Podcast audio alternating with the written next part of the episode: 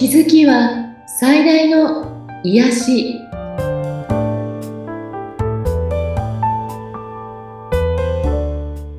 皆さんこんにちは。アトラクションカウンセラーの広田ゆかりです。アシスタントの菅千奈美です。ゆかりさん、よろしくお願いいたします。よろしくお願いいたします。はい、さあ今回はどのようなお話でしょう。はい、今回は私が使っているロー・オブ・アトラクションという引き寄せのタロットカードなんですね。はい。カードの中の1枚の意味を、ちょっとお話ししたいなと思っているんですけれども、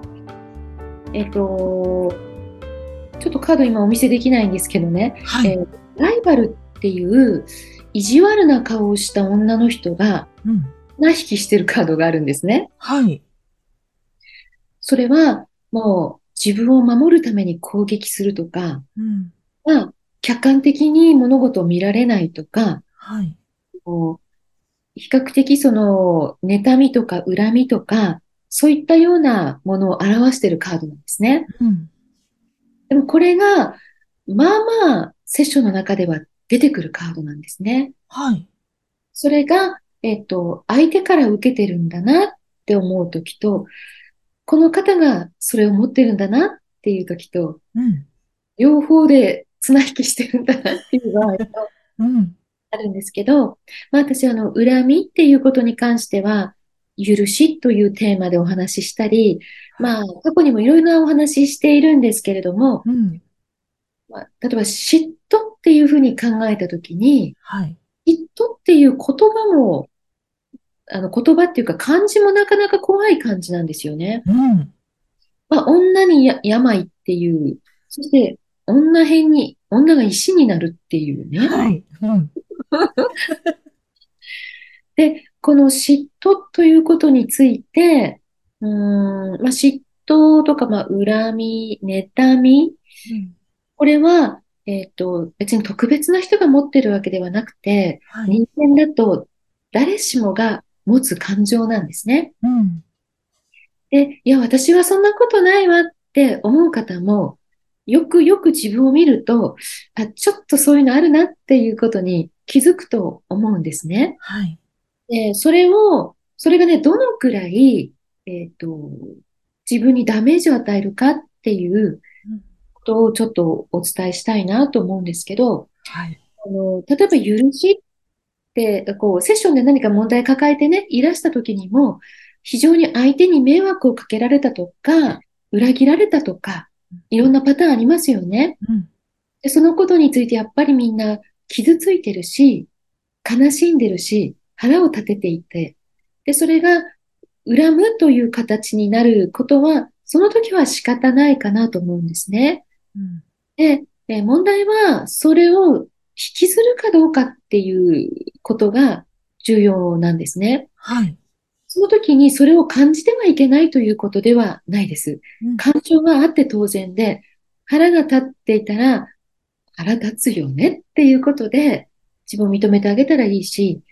周りの方は1回2回はその方が腹が立っているっていう話は聞いてあげてもいいと思うんですね。って。でも、それを、3回以上しないっていうふうにそれは3回以上もしない方がいいよっていうふうにお伝えしていて、私が尊敬し、リスペクトしているね、山崎匠さんっていう方がよくおっしゃってるんですけど、起きたことが人生ではなくて、起きたことにどう反応するかが人生だっておっしゃってるんですよね。これは本当にそうだなっていう深い言葉だと思うんです。で、自分に起きてきたことばっか全部人生であるならば、なんか自分って本当に翻弄されてる人みたいに。でも、いろんなことも起きてきて、でも同じことが起きてもそれぞれに反応が違うわけですよね。その時腹を立てたということはみんな一緒でも、その後、どう取り組んで解消していくかということには非常に個人差が出てくると思うんですね。なので、どうそれを受け止めるかといったときに、やはり役に立つ考え方っていくつかあると思うんです。はい。自分がその受け入れやすい方法で、それを考えてみると、受け入れてみるといいかなと思うんですね。うん、一つは、いつも言ってる種の法則。はい。自分が蒔いた種が発芽して、その出来事が起きている。うん。それは自分から来ているんだという、自分の今見ている現実は、自分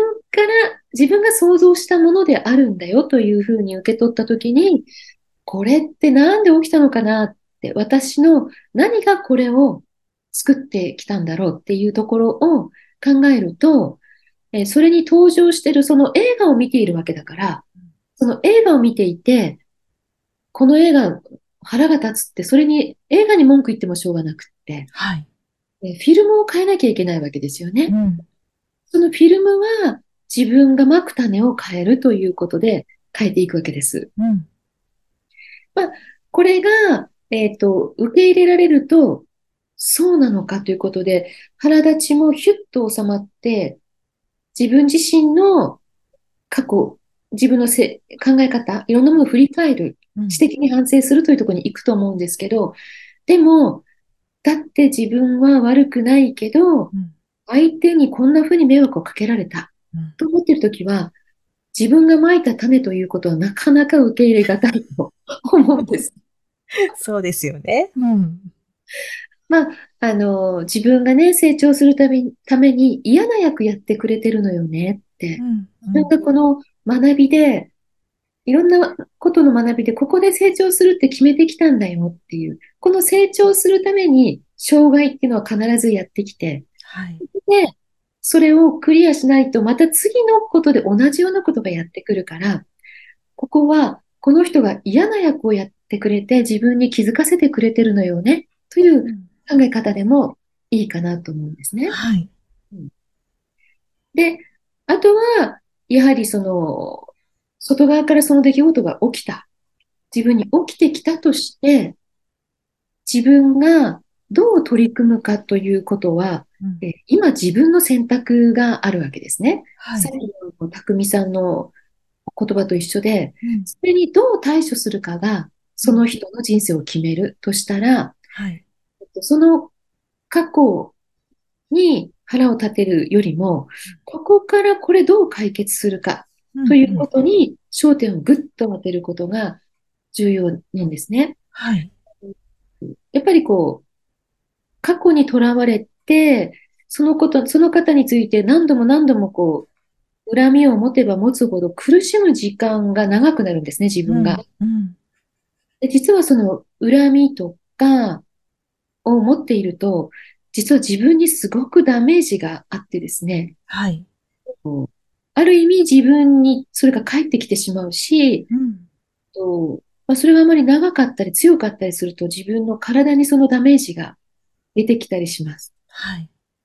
だから冷静になった時に人を恨んでいることに、全くメリット実はないんですね。本当ですね。で、今、種の法則のクリエイティビティというのをちょっと今、私、学んでる最中なんですが、はい、クリエイティビティって自分で新しいものを想像していくとかいうこと、ね、なんですけど、それを一番邪魔するのはやっぱり嫉妬だというのができてて、何かうまくいっている人や成功している人を見たときに、嫉妬、これを持つということが、非常にその自分の成功の邪魔をするんだ。で、嫉妬までいかなくても、お祝い祝福の気持ちになれない。ふーんって、そうなんだねっていう感じでこう通り過ぎる。これが、実は自分のね、成功を妨げるんですね。はい。だから、本当にそうだったのかって、また反省するわけです。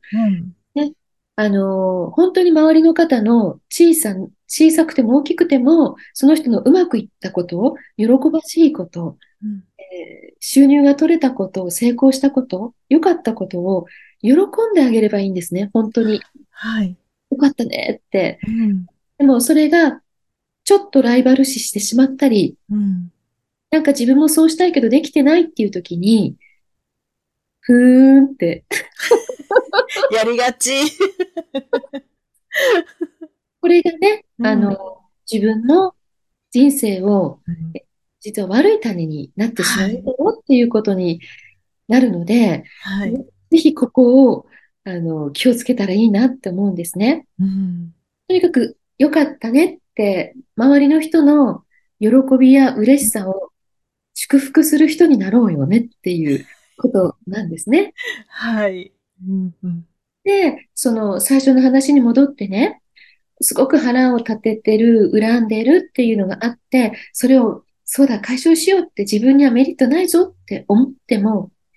そうやって手放したつもりでも、また何かの時にヒュッとそれが出てきて、またむくむくと出てくる。これはやっぱりあると思うんですね。一回でバーンってできないと、できる人は少ないと思うんです。はい。でもその時に、またそこに巻き込まれないようにして、あ、また出てきたぞって。でもその時に自分を責めることもしてほしくないんですね。うん、まだ私腹立ててるねって、うん、やっぱりまだ傷が全部は癒えてないよねって、かさびたになるまでにもうちょっと時間かかるんだねっていうくらいに自分をよしよししてあげるっていうか、いたわってあげて、はい、まあ仕方ない仕方ない、でも着実に治ってるよって、ね、治ってるんだよっていうふうに自分を励ましながら進んでもらうと、すごくいいのかなと思うんですね。うんうん、ネガティブな感情が出てきたときに、それを、あ、ダメだって見ないふりしたり、引っ込めたりするんじゃなくってっていうのは言ってるんですけど、はい、それよく見て、あ、また出てきちゃったねっていう自分をまず許して、うん、自分で OK 出してあげて、そして、いたわる。うんでまた手放すっていうこの繰り返しが結構重要なので、うん、それをぜひぜひやってほしいなと思います。自分はこうまたこうなっちゃうからダメなんだとかっていうふうに思わずに、はいうん、でもその経験は必ずあなたの人生の中で生きてくるのよねっていうのをもう忘れないでほしいんですね。はい。うんうんうん、同じそこの部分からヒュッと逃げちゃうと、うん、まだ誰かのせいにしてそこ通り過ぎちゃうと、はい、まだここ成長できなかったねって言って、少し角度変えてまた同じような問題出てくるので、うん、その障害物競争で同じのが出てこないようにしたい方は、そこ一生懸命取り組んでみてほしいなと思います。はい。自分にダメージを与えないためにも気をつけたいなって思いました。